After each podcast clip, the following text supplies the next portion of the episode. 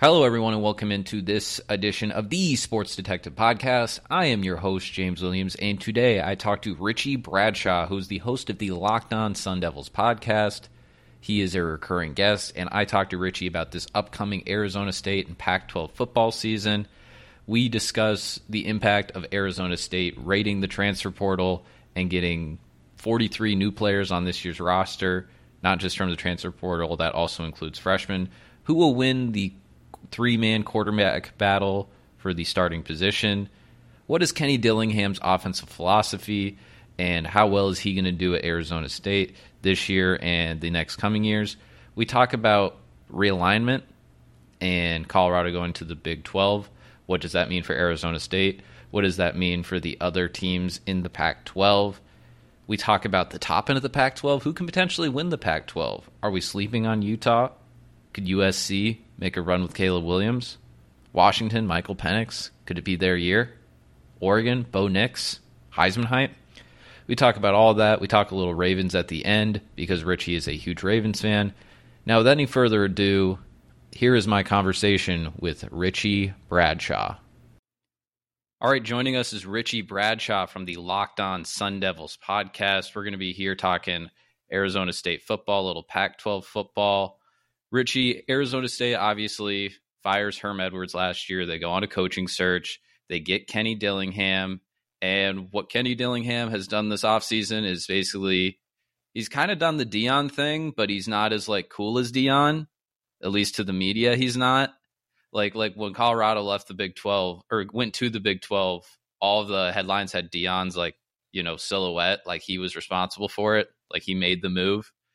But Kenny Dillingham is very similar in uh, prime time in that he has been getting a bunch of new players, 43 new players by my count, going to be on this Arizona State team that was not on the team last year, including 25 Division One transfer players.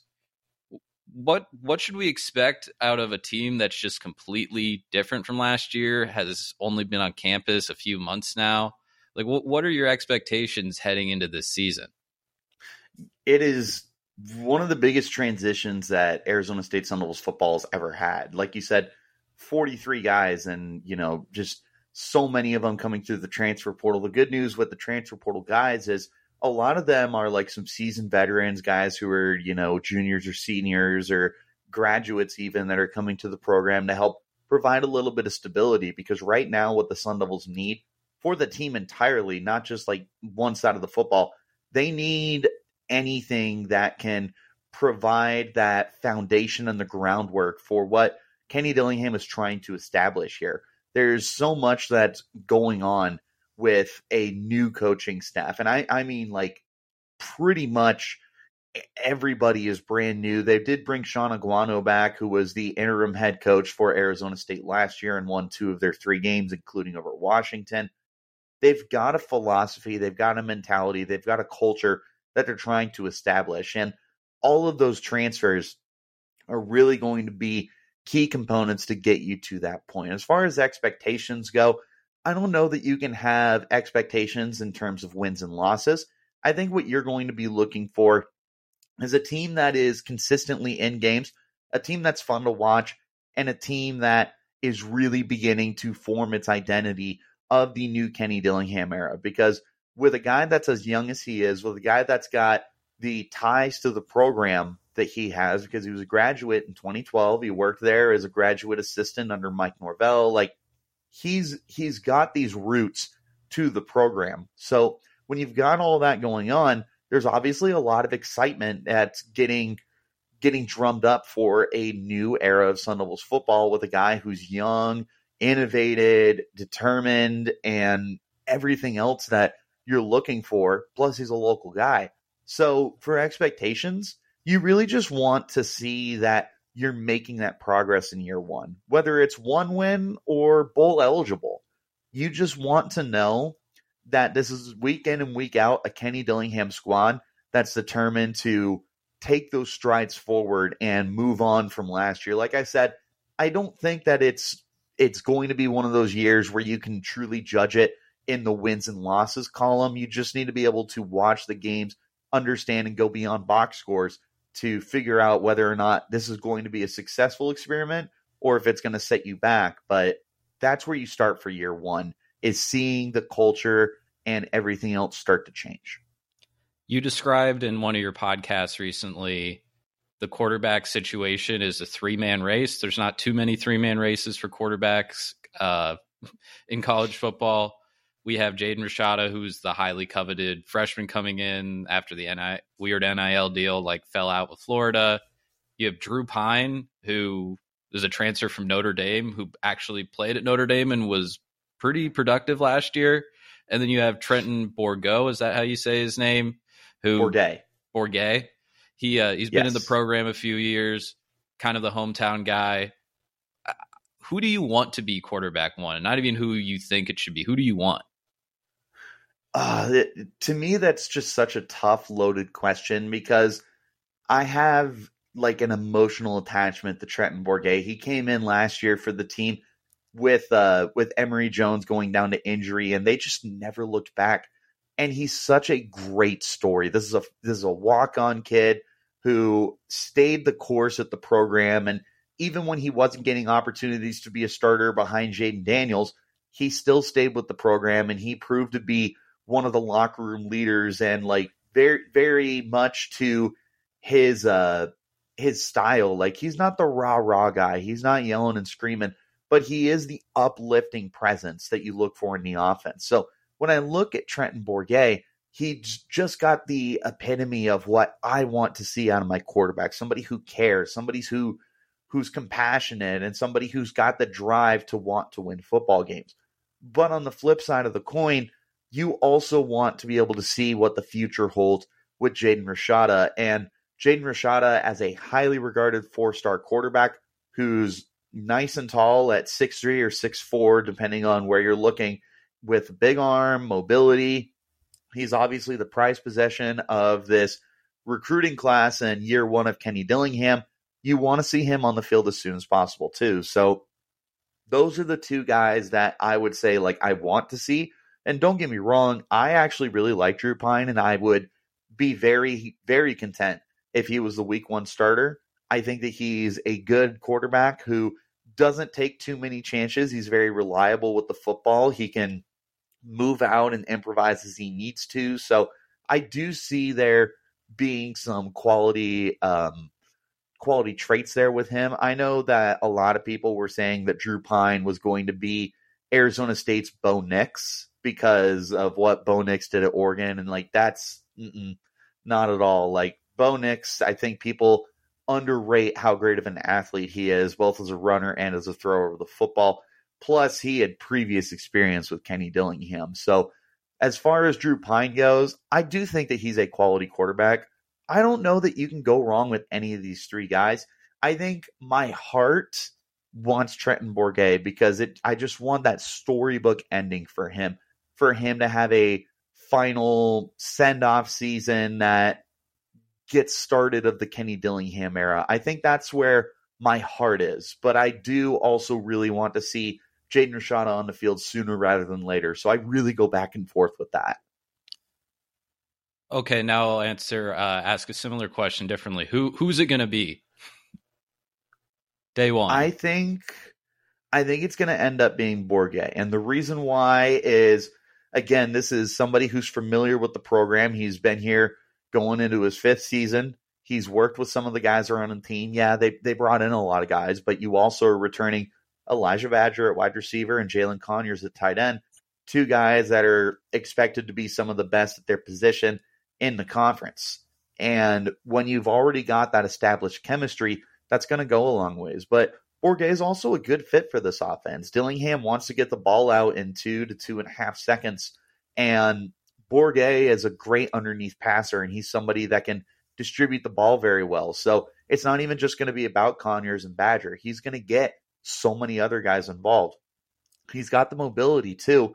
Look, look, he's not Johnny Manziel as a runner, but he is somebody that can improvise and create those off script plays.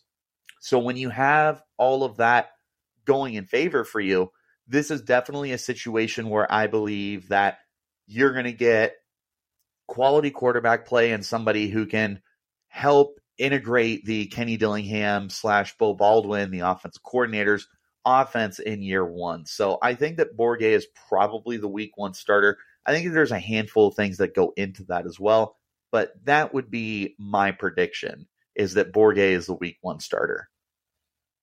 Dillingham brings in this offensive philosophy. He was the OC at Oregon last year. You mentioned he did wonders with Bo Nix, revitalized his career, brought him back from the dead, if you say.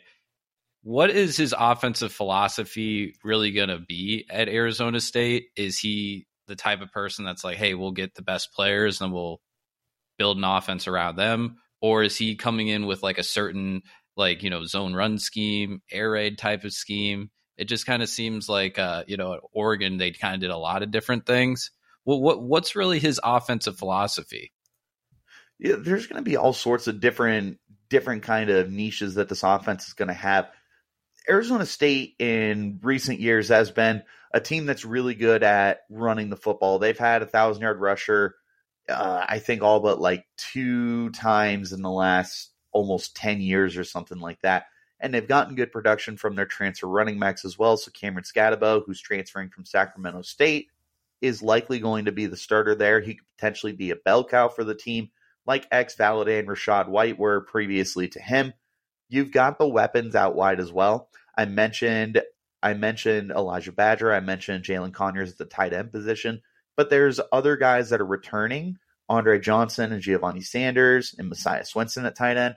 There's guys that are coming into the program like uh, Xavier Guillory or uh, Jordan Tyson. There, there's a lot of weapons available here for whoever ends up being the quarterback and the guy under center, even if it changes. And I think that the main philosophy, like I said, is really just going to be a fast paced offense. They want to get that ball out in two to two and a half, three seconds. They want to be able to move the ball quickly, establish a high tempo kind of ferocity on the offensive side of the football, move down the field quick, and be able to attack defenses that are getting a little bit tired. It's not quite what Chip Kelly was doing in his prime because they're not going to be snapping the ball with over 30 seconds on the play clock. But this is going to be a team that's going to want to move the ball down the field as quickly and efficiently as they can, whether it's through the air or through the ground. That's one of the things that I like about Dillingham is I think that he's going to be able to bring a little bit of everything. Like you said, he he had a lot of different things that he did very well last year. Bucky Irving was a great running back at Oregon. They had Troy Franklin out wide. Bo Nix was a Heisman finalist. Like they did everything right on the offensive side of the football.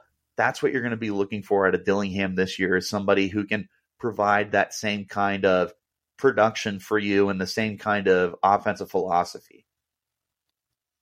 We mentioned all the transfers earlier. You talked about a little bit on one of your podcasts too about snubs in the uh, Pac-12 all preseason rankings. Yeah. Is there? Can you just name like who were some of those snubs that you thought, in your opinion, got left off that list? There was really only two big time snubs, and it's the guys that I've been talking about, Badger and Conyers. Conyers was at least an honorable mention. Badger was just flat out left off the list, which is insane to me. Badger was nearly a thousand yard receiver a year ago with two different quarterbacks, with a team that won three games, had a offensive minded shift in the middle of the season, but he, his body control is phenomenal. He's a great catcher of the football, very natural hands, somebody who's able to create separation on his routes. I think this is going to be a thousand yard receiver this year. And I know that Badger has high expectations for himself as well. He's looking for that barrier. He's looking for for taking that next step as a team's number one receiver. And then with Conyers, I truly believe in my heart of hearts that Conyers is going to end up being one of the best tight ends in the nation. What he ended up doing in the second half of the year, starting with the Colorado game, was just turn into this giant behemoth, but with the balance of a ballerina. As weird as that sounds, like he he is every bit of 6'4, 260 pounds. He looks like it, he plays like it. But yet, this is a dude that can run around the football field like a gazelle. And he's also really good at catching the football. Once the ball's in his hands, you're not going to find many guys that are going to be able to, let alone willing to, tackle him in the open field. He did so much damage during the spring practices this year, and he's going to be able to bring that exact same kind of mentality and that same kind of attitude and play style for the team this year. So when I look at those all Pac 12 teams and you don't have any Sun Devils listed on them, that just, it, don't get me wrong. I understand, especially at wide receiver. I get it because there's a ton of them. But not mentioning Badger to me is slanderous.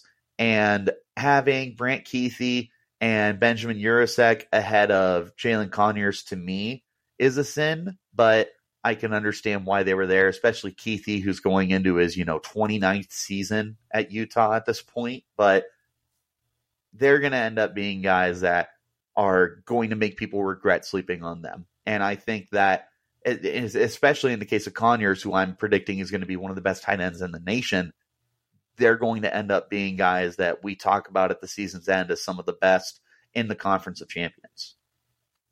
Conference of Champions name drop. We talked about this uh, a little bit like at the end of last season when we did the Pac 12 report cards. And we were talking about basically Pac 12 doesn't like to play defense. It's not fun to them. They like to play offense. And we also haven't talked about defense tonight. We're about 15 minutes in.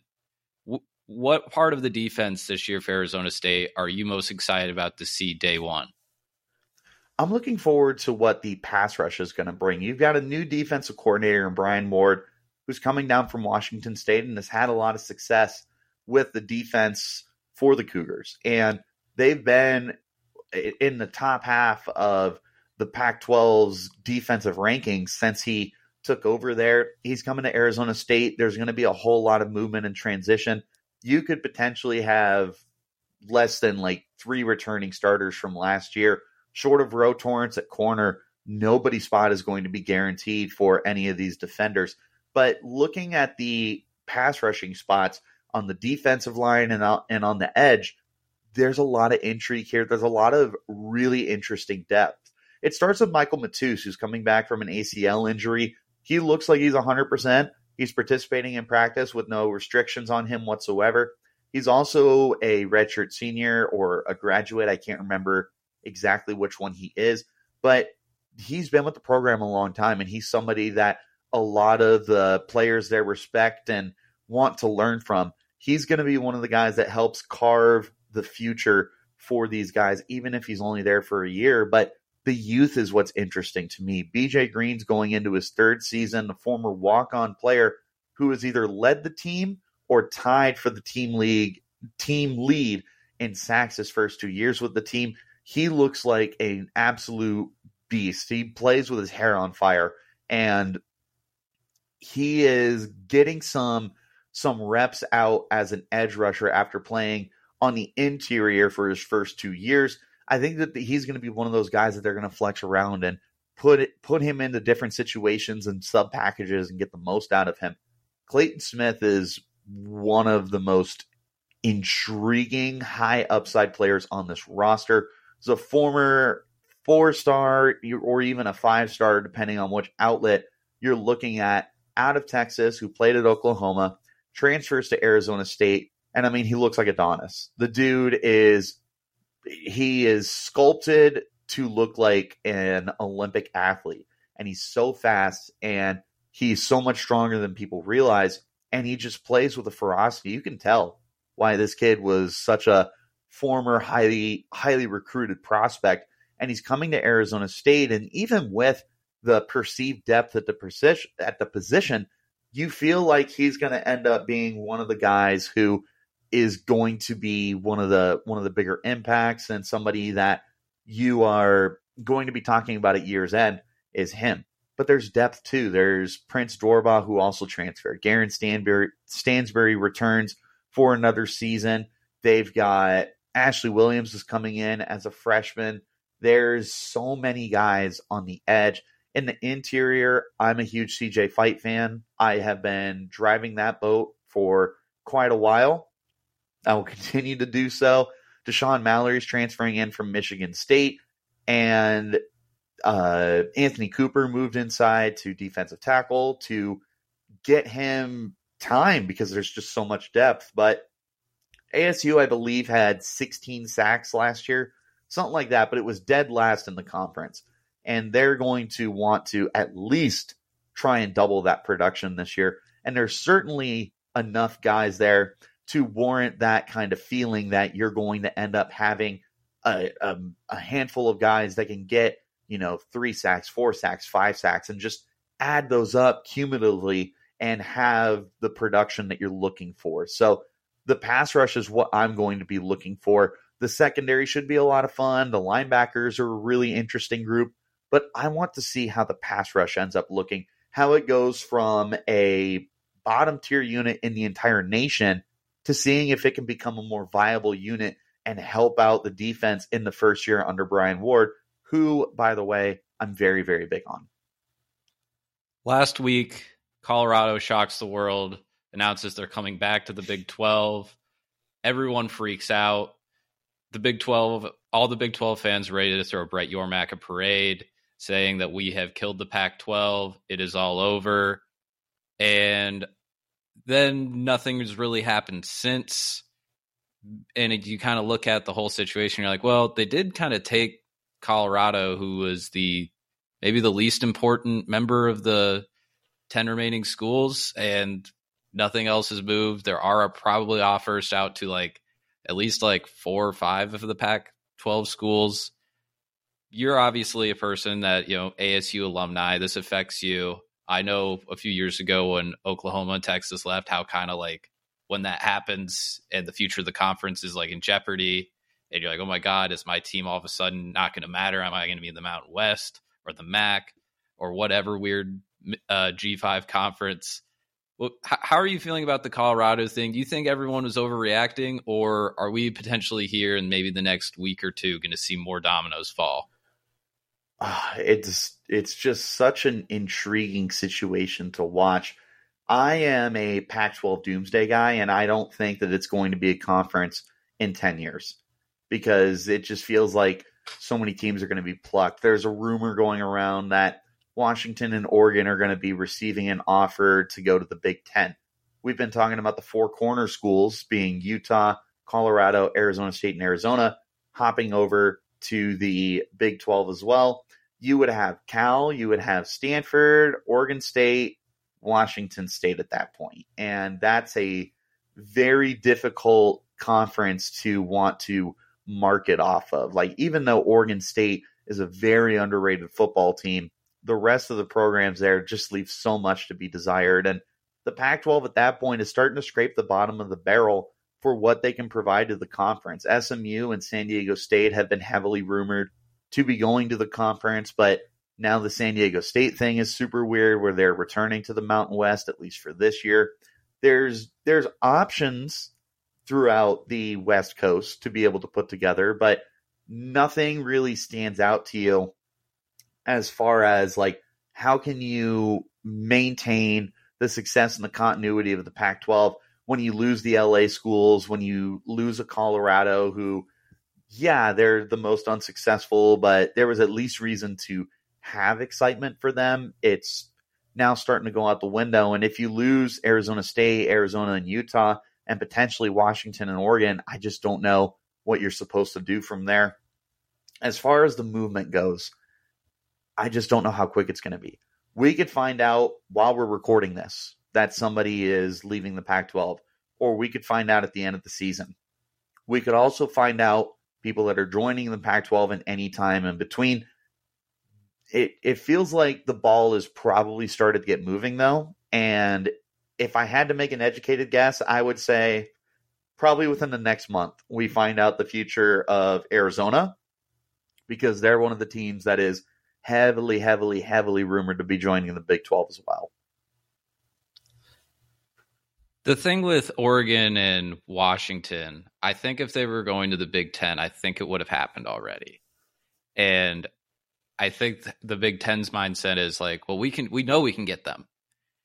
And why get them now when we're not sure what that like value? Because I, I I've been preaching this like when this stuff all broke, the Big Ten or the SEC too, to the same degree, they aren't going to be adding teams unless they add more annual revenue to that TV contract.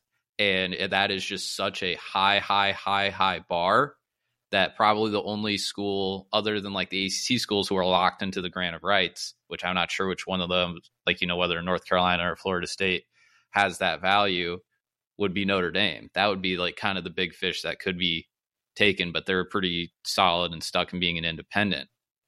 Um, the thing that's interesting to me is again like if if these mountain schools leave then you know if more come then what happens to oregon washington? Do they say well we can still kind of like salvage something in the pac 12 and then you know because the thing is too if you have like if you add san diego state smu unlv or whatever get back to 12 teams 12 14 teams you can still get into the playoff. And what's really the difference if like even if the pac 12 media contract because that's why colorado left was the media contract and the media rights right. deal and what's really the difference of like we can be in this conference, we still have our chance to make the playoff, and you know if it's just like a few million dollars a year that like the Big Twelve is making more than us, like why why would we go ahead and do that? And um, that's kind of like all my thoughts on it.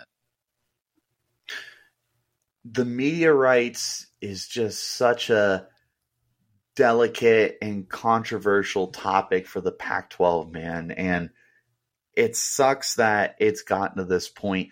I heard a comparison today for George Kliavkoff of the the commissioner for the Pac-12 because of everything that Larry Scott was doing. I heard this today from Brad, Brad Denny, and Denny said that he uh, essentially was handed a live grenade because Larry Scott did everything that he could possibly do to destroy the Pac 12 and Kliavkoff comes in. I think he's done an admirable job. I think he's done the best that he could. But unfortunately, that still was not enough. And now you face these media rights issues that are going on, and the Pac 12 still doesn't have anything concrete yet. And it feels like every day we hear, oh, it's getting close, it's getting close, but close never comes. And it's like, we we can only say that so many times before teams are giving up. And like USC and UCLA and Colorado are on their way out the door. Who's to stop Arizona next, or Utah, or Arizona State, or Oregon, or Washington? Like it has become a ticking time bomb that Kliavkoff is desperately trying to diffuse right now with a media rights deal. But it feels like every time that we start to get the news that it's going to be closer, we get more and more doubt as to what's going to happen. So in one sense, like I feel bad for him because I think that he truly is doing his best. I don't think Kliavkoff is the problem here. But at the same time, there just needs to be more urgency than what it feels like there is. And maybe maybe I'm totally off base with that. I'm not in the room with Kliavkoff. But it seems like this is a process that just it needs to be figured out tonight. And I just don't believe that they're in a situation where that's going to be the case. And that is very disappointing for the future of the Pac 12. The good thing would be kind of like what I said earlier. There might not, I mean, Big 12 will probably still have more, you know, annual money, but not too much that might like lure a team away. And also, too, ESPN, they need to fill that nighttime like slot. And the best place to do that is games to start seven, eight o'clock Pacific Coast time. So it looks like that's right. probably the likely outcome.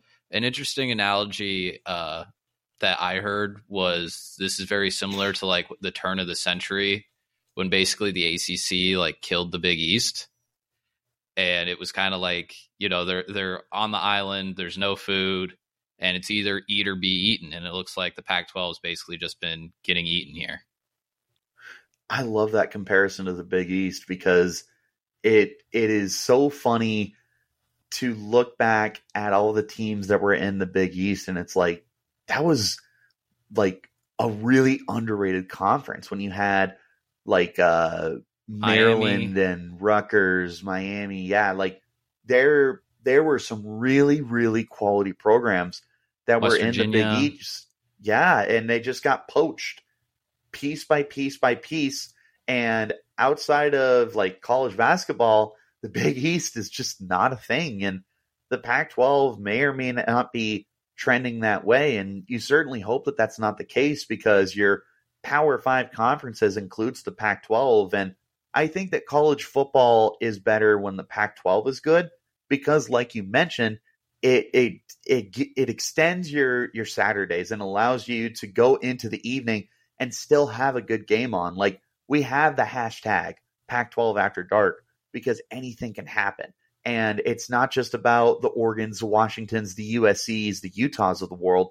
You have your Arizona states, you have your uh, Oregon states and your Washington states and your and your and your UCLA's that can pull off upsets and be good teams. I'm not giving Arizona the credit, just in case you didn't pick up on that. I'm not. Mm-mm. But point is, like, I think college football is better when the Pac-12 is good. But if you're gearing up for the end of days in the conference, then there's just not much you can really do except, you know, hope that your four corner schools and the schools in the north and the remainder of the schools in California are able to find good situations and you still will have those late kickoff games that that won't change because nobody's going to come to Tempe, Arizona at noon in August when it's 120 degrees outside. That's just not sustainable. We need those late night kickoff games that also are a beneficiary for college football as a whole to be able to extend that day. And it's not just having like let's say like Arizona State ends up becoming one of the one of the better teams in the Pac-12 and they win 8 to 10 games every year. You don't want them necessarily playing at noon every day. You want them to play in the night because it, it creates that intrigue of continuing to watch college football instead of it coming on late at night and you're like, oh, well, you know, I already watched Alabama. I already watched Ohio State. I don't need to watch Arizona State. I don't need to watch Stanford, whatever it is. Like, you still need those teams on the West Coast that are able to create a very, very close to 24 hour schedule for you having college football games on. So, that aspect of it, I agree with you, is very, very important to maintain. And I also agree with you that it feels like the Pac 12 is looking at what the Big East had to look at just a handful of years ago. It really was not that long ago that the Big East was disassembled. I think it was just about 10 years, maybe, which in all actuality is really not that long. Transitioning back to this upcoming season, we know that the Pac 12 is basically two divisions, not really divisions because that's not like how they're structured anymore. But there's the good half and then there's the bad half. And at the very top of the good half, we have basically we'll call them the the big four. We have Washington, USC, Oregon, Utah. We have yes. USC who's returning with the Heisman Trophy winner, Lincoln Riley coming back second season. A lot of hype. A lot of people are picking them to win the conference, win the playoff. We have Utah, who is just quietly, they're kind of like the San Antonio Spurs, won the last two Pac 12 titles. No one wants to pick them because they're not the sexy pick. And then right. you also have Oregon and Washington, who are returning their quarterbacks too. They have coaches entering their second year. They're wanting to improve off of a very good first year. I don't necessarily know how to like rank all of these teams. I don't know what is going to distinguish all of them. They all play each other this year too, which is a little different than last year. About a month away from the season, where, where are you ranking these teams? And you know, is there one that you're maybe high on, one that you're maybe not so high on? I will tell you one of the best kept secrets in the country isn't even in those four that you just mentioned. It's Oregon State. And it's so weird to say that Oregon State football is going to be good this year. But they very, very quietly won 10 games last year. And they have put together such a stable team with a great defense, with one of the. Uh, I be- Jonathan I Smith's been a great coach for them. He's been yes, a great coach. He, he has, and he's really got them moving into into a very good situation. Now, the quarterback is going to be the biggest key here, and they're going to be looking for DJ Uiagalelei to be able to redirect his career and turn into that former five star and top quarterback recruit that he was supposed to be at Clemson, but just never built that momentum off of. I'll tell you right now, if he can be even a good quarterback, average, they're still going to be an eight win team. If he's a good quarterback for them this year, they're going to be one of the teams that is going to surprise a lot of people in the Pac 12. As far as the four teams you mentioned, I think that Washington is actually the team that I have at the top of my list. There's not too many weaknesses with them, and Michael Penix is going to throw the you know what out of the football as long as he stays healthy, which he was relatively healthy for basically the whole year last year. He's got Romeo Odunze, Rome Odunze, I mean. Uh, he's got Jalen McMillan. They've got a lot of weapons for him to throw the ball to. And then defensively, they just need their secondary to get a little better because they they're really good up front. They got Bralen Trice, who was one of the uh, leading sack artists in the Pac-12 last year. They they've got pieces scattered throughout this team, offensively, defensively. They're a very sound football team. Kalen DeBoer is a very good coach. He did that same stuff when he was at Fresno State. And he carried that momentum to the Huskies. They're probably my pick to win the Pac 12 right now. We still got to talk about USC. You don't just not talk about Lincoln Riley and Caleb Williams, who are arguably the best offensive coach in college football and then arguably the best player in college football. They're still going to be up there. It's just about whether or not they can finally, you know, not be choking at the finish line. Can't ever sleep on Utah. I know Cameron Rising is coming back from an ACL injury, but they are just a very well coached team. For my money's worth, Kyle Whittingham is a top five coach in college football. He is just that good. He's that consistent. He's that steady. He's that reliable. And then with Oregon, similar to USC, like they're going to be a great team, but it feels like they're going to choke every once in a while. And if if Bo Nix takes a step back without Kenny Dillingham, I think that's your biggest worry right now. Is is will will Bo Nix continue to be the Heisman frontrunner that he was with Dillingham, or was this a one year wonder kind of thing? Because he never was this kind of quarterback at Auburn. So there's question marks with all of these teams, honestly. But I feel like the least amount of questions for any of those teams is Washington, which is why they're my pick to win the Pac 12 this year. The only thing with them, I, I don't know. Michael Penix Jr. has been tore both of his ACLs at one point in his career. Yep. That that's the thing that's really scary to stay me. Healthy. And maybe I'm just a little hurt because a few years ago, uh, when he was still at Indiana, I was like really high on them after they had that good 2020 season, and then he tore his ACL again, and then it was just all downhill for Indiana, and it's still been all downhill for Indiana since.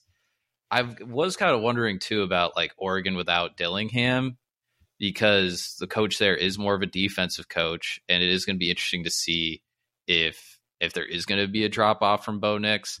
I also a game I have circled and that I I really am looking forward to bet this year is they're going to Texas Tech early in the season, Oregon. That should and, be high scoring. And they're playing um, Texas Tech is um, a very like they're kind of like a sleeper in the Big 12 almost. They have They are. They have a second year coach in Joey McGuire who is like this kind of high school Texas high school like kind of recruiting legend. He has really built that team. This isn't Cliff Kingsbury's Texas Tech team. They have a good defense. They have one of the better defenses in the conference. They have a quarterback who was a former Oregon player, Tyler Shough, and he's been in the Texas Tech program for a few years now. And I actually think that that is a game that Texas Tech could win. USC, it just feels like just Lincoln Riley, like he just he wins 10, 11 games a year. That's just what he does. They do have to play Notre Dame out of conference Again, they have to play the good teams in the Pac 12. UCLA seems like they're going to kind of drop off this year, maybe a little bit. Maybe this could be Chip Kelly's last year if it doesn't go that well. Um, they have a cupcake schedule, so yeah. And then you also have Utah, who is just they're they're the bully of the conference. They are always just solid everywhere. Cam Rising when he plays and he's right again, he's also another person like he needs to stay healthy too. If he's not healthy, Utah these last like two three years when he's not healthy or one or before he became the starter has just not looked like a good football team.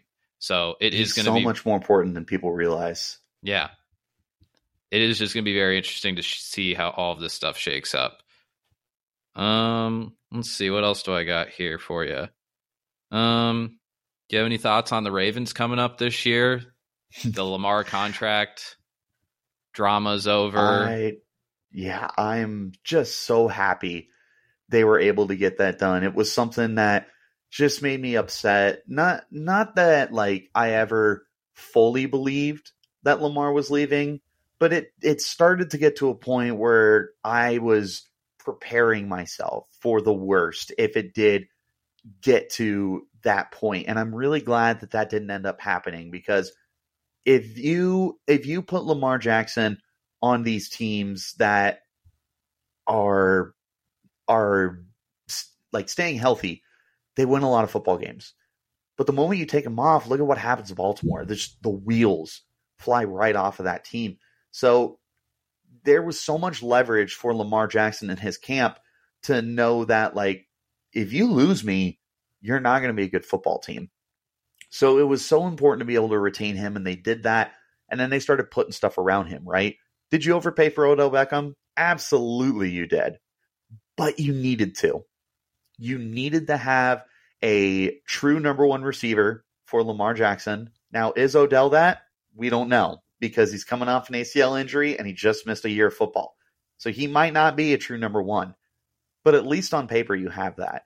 Rashad Bateman should be back to 100%. And Steve Saunders, the former uh, strength and conditioning coach for the team, is gone, which means that he's not going to ask his guys to deadlift 300 pounds when they're coming off of injury. Like, he's not going to be in a situation where these guys are re injuring themselves. You hear about the horror stories from guys like Derek Wolfe, who was injured for so much of his time in Baltimore, and he talks about just how bad Saunders was for all of that. And it's not a coincidence that you've had injuries the last few years. So if they are moved on from Saunders, I believe that this team's going to be healthier.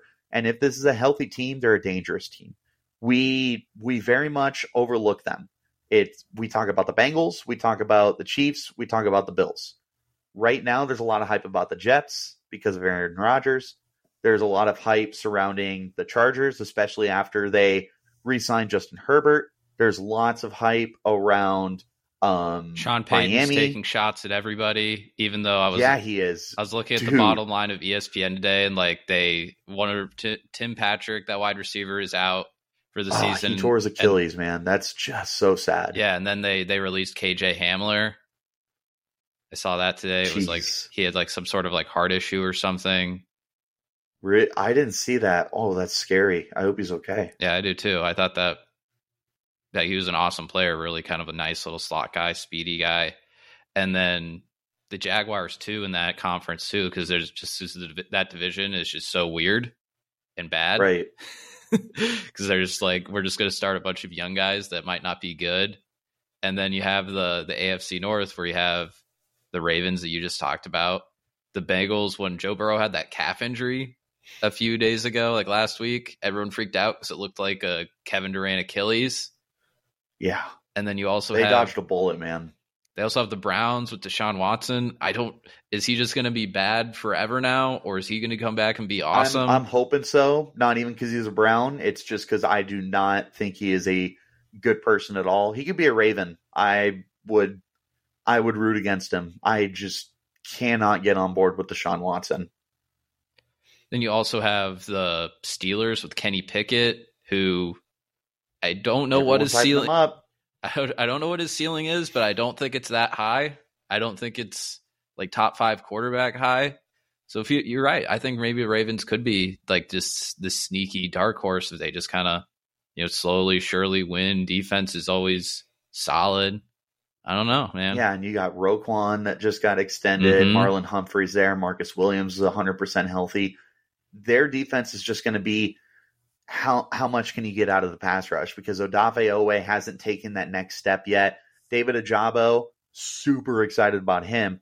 We're going to see what he can do now that he is a year and a half removed from an Achilles injury. They've got Tyus Bowser that's there. There's potential for them to sign a Melvin Ingram. I personally hope they bring back Justin Houston. There's the rumors that they're interested in Chase Young, but the pass rush is just going to be so important for them because in the secondary, you've got two great safeties, Marcus Williams and Kyle Hamilton. You've got one of the best corners in football, Marlon Humphrey, but across from him, it's it's a question mark. Rock Ya-Sin is there. I hope that he can be good every, everyone else is just a lot of young guys that are inexperienced, and that's where you're going to throw the football. You're not going to throw it at 44. You're going to throw it at whoever's lining up across from Marlon Humphrey. So it's it's going to be so important for your pass rush to be able to step up. And Calais Campbell's gone, so the defensive line is looking to see if Michael Pierce can get back to form, see what Travis Jones can do in year two, see what Broderick Washington and Justin Madubuike can do in their contract years. The pass rush is going to be what defines this team because as far as a coverage unit goes, you've got two really good linebackers with Smith and Patrick Queen, and you got a secondary that should be able to hold up. But if you're only a 30 sack team, this is going to be a long year. You need to be 40 and up. And that's just part of having an elite defense. It's right there. You just need uh, you need Oweh to take that step, and you're hoping that Ojabo can end up being what he was advertised to be before he tore that Achilles. You an NBA guy at all? I don't know if I've ever talked basketball with you. Do you have a team? Uh I am a very casual NBA fan. Mm-hmm. The Ravens are really the only out of market team for me. Otherwise, I pretty much stay in the valley with Arizona State and the Suns, the Diamondbacks, and the Coyotes. So I follow I follow the Suns very casually. I'm not a super in depth fan. I uh, I did think it was time to uh, move on from the previous head coach, whose name is escaping me at the Monty moment. Williams. Because I don't. Yes, Monty Williams. He just wasn't a great a great coach to make in time adjustments, in game adjustments rather. Um, there was questionable usage of timeouts and everything. And even when they made the hire, it just didn't feel like it was one of those like this is the one. This is the one that takes us to the next step. It felt like he was very much a placeholder coach. So I'm looking forward to what they can do moving forward. Now that they have now that they have Kevin Durant for a whole year, as long as he's healthy, knock on wood, the potential of him and Devin Booker is always exciting. You bring in oh my gosh. From Washington. The um from Washington. Oh, Bradley Beal. From yes, thank you. Bradley Beal. This is exactly why I'm just a casual fan. Is that totally escaped me? Yeah, you bring him back. you bring in Bradley Beal, and that should round out your, you know, quote unquote big three with him, KD, and uh, Devin Booker. DeAndre Ayton is still there. That's about the nicest thing I can say about him. The funniest thing I've ever heard in my life is DeAndre Ayton is the only person in the world who lays up his Oreos instead of dunking them in the milk because he's so soft for a seven footer and he just lays up his shots and it's like I want you to posterize these guys. If he wants to be the best center in the in the NBA, he's got that potential. You're just waiting for him to decide and wake up and realize how much more physically intimidating and daunting he is to some of the other guys. So I really like the Suns. I think they're a fun team to watch, but the problem is you've got the uh, you got the Nuggets, which are just so good with Jokic. He's the best player in basketball, and then Jamal Murray and Aaron Gordon are really good too. Uh, the Warriors are still a really good team. Who knows what the Clippers are going to do? Who knows how the Lakers are going to look this year? The the West is a very very good conference. So the Suns are just going to need to be perfect and stay healthy if they're going to get a chance to be able to get back to the uh, NBA Finals. They're just they're going to need a lot of things to go right. For what it's worth, the Suns are the only team that won more than one game against the Nuggets during their playoff run. So as far as I'm concerned, that series was the right NBA Finals. That's what I will. Uh, that's a hill I'll die on. Is we were the best team they played. That is true, and it's like you have the Booker Durant combo where if they can just go crazy, and then you just get a little bit of something from someone else, and they can stay healthy, and they can get a good home, you know, good seed in the conference, and get home home court for a few rounds. Like they have the talent, at least at the top end, to like make some noise. But again, one of those guys goes down, which you could say that just about any team. Like you know, things can be very dangerous. When you talked about Ayton there, it's a weird situation with the Suns because it feels like they're in a damned if you do, damned if you don't situation with him. Because he's he's really your only like like trade chip that you have, and you can't you don't have the assets to like really upgrade him. And I don't know what that player would be, even if you could. So it would be like, all right, you trade him for like four pieces or something. The only problem with that is with the way that the NBA is kind of turned. Like you need him for that Jokic matchup. Like you just need him for that because he's the only person. Like Kevin Durant's not going to be able to guard him. I mean, no one can really guard him. No one can guard Jokic. But Ayton's probably one of the best options in the entire NBA if he's yeah. right and has his head on straight. And to me, that's probably if he's locked in and he can be the best version of himself, the Suns very well could win the NBA title next year. I certainly hope so, man. It's just I think that so much is gonna depend on DeAndre Ayton because he is just this. He, he's so big. He's so athletic. He's so talented. He can shoot the ball. Like he brings so much of an intrigue and like this high upside element to the team. It's just when are you going to decide that you're the most talented, athletic, dominant player on the court? Because if you're looking at pure athleticism and take into account the age and everything, he might be the most talented player on the Suns. It's just a matter of like, well, when on, are you man. gonna? That's how I know uh, you're dude, casual, I, dude. Most talented on the Suns. Don't get me, don't get me wrong. I, I mean, I mean for the Suns. You have Devin not Booker, a, Kevin Durant. Oh, dude, no, no, no, for sure. I, to me, if if uh if Ayton were to play more physical the way that his position demands it, I think that there's just so many elements that he has for you. He could be a great rebounder. He's a walking double double if he's just able to get to that point. But I mean, obviously, Kevin Durant, even in his age, is still probably at, at, at, a minimum a top 10 player in the league. And Devin Booker is just magical to watch. He is so much fun. He is the closest thing that the Suns have to their own Steph Curry as far as a shooter goes from anywhere on the court.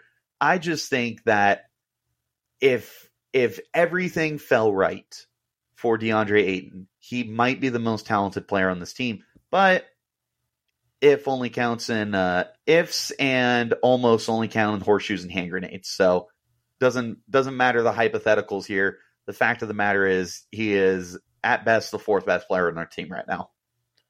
Still like two and a half months away from NBA action. Covered a lot of stuff tonight. Quarterbacks, Pac 12 football, Ravens, little NFL. Richie, I think we're out of time. Why don't you tell us where we can find all of your work and then we'll head out of here? Yeah, so you can you guys can find me on uh, X, which is uh, Twitter, as far as I'm concerned.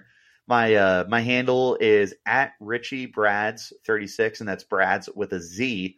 And then you can follow along the Locked On Sun Devils podcast as well. It's a daily podcast, Monday through Friday. We try and interact as much as we can. You can follow them at LO underscore Sun Devils. But if you guys are looking for Sun Devils content, I'm definitely your guy. Follow me on Twitter. I am very good about uh, interacting with you guys. DMs are open. If you want to have a conversation or anything like that, please uh, please come on in and we can talk some ASU.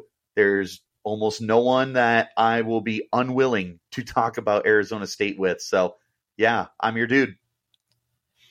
Yeah, with the DMs too, they uh, since they've done like the verified thing, I can't DM people that are verified. I can't do it. Oh, dude. I yeah, and I'm not I'm not paying for it either. yeah, and I, I don't want to. Who knows? Maybe I'll I've been able to find I've been able to be booked up enough the last few weeks. So but yeah, again, man, thanks a lot. It's my pleasure. I always love coming on.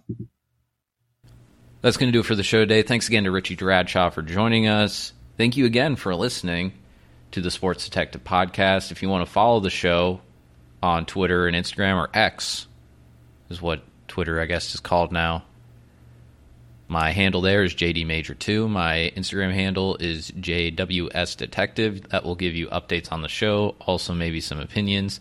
We might start throwing out some clips on there. We'll see. Want to grow the show a little bit more. Want to better demonstrate what I actually do on this podcast through social media. That's something I've always struggled at trying to do, but we're going to work on trying to do that as the future goes on, as we enter this upcoming football season and uh, make sure you subscribe to the podcast on whatever platform you're listening to. I will be back tomorrow with more college football content. And as always, guys, I will see you next time.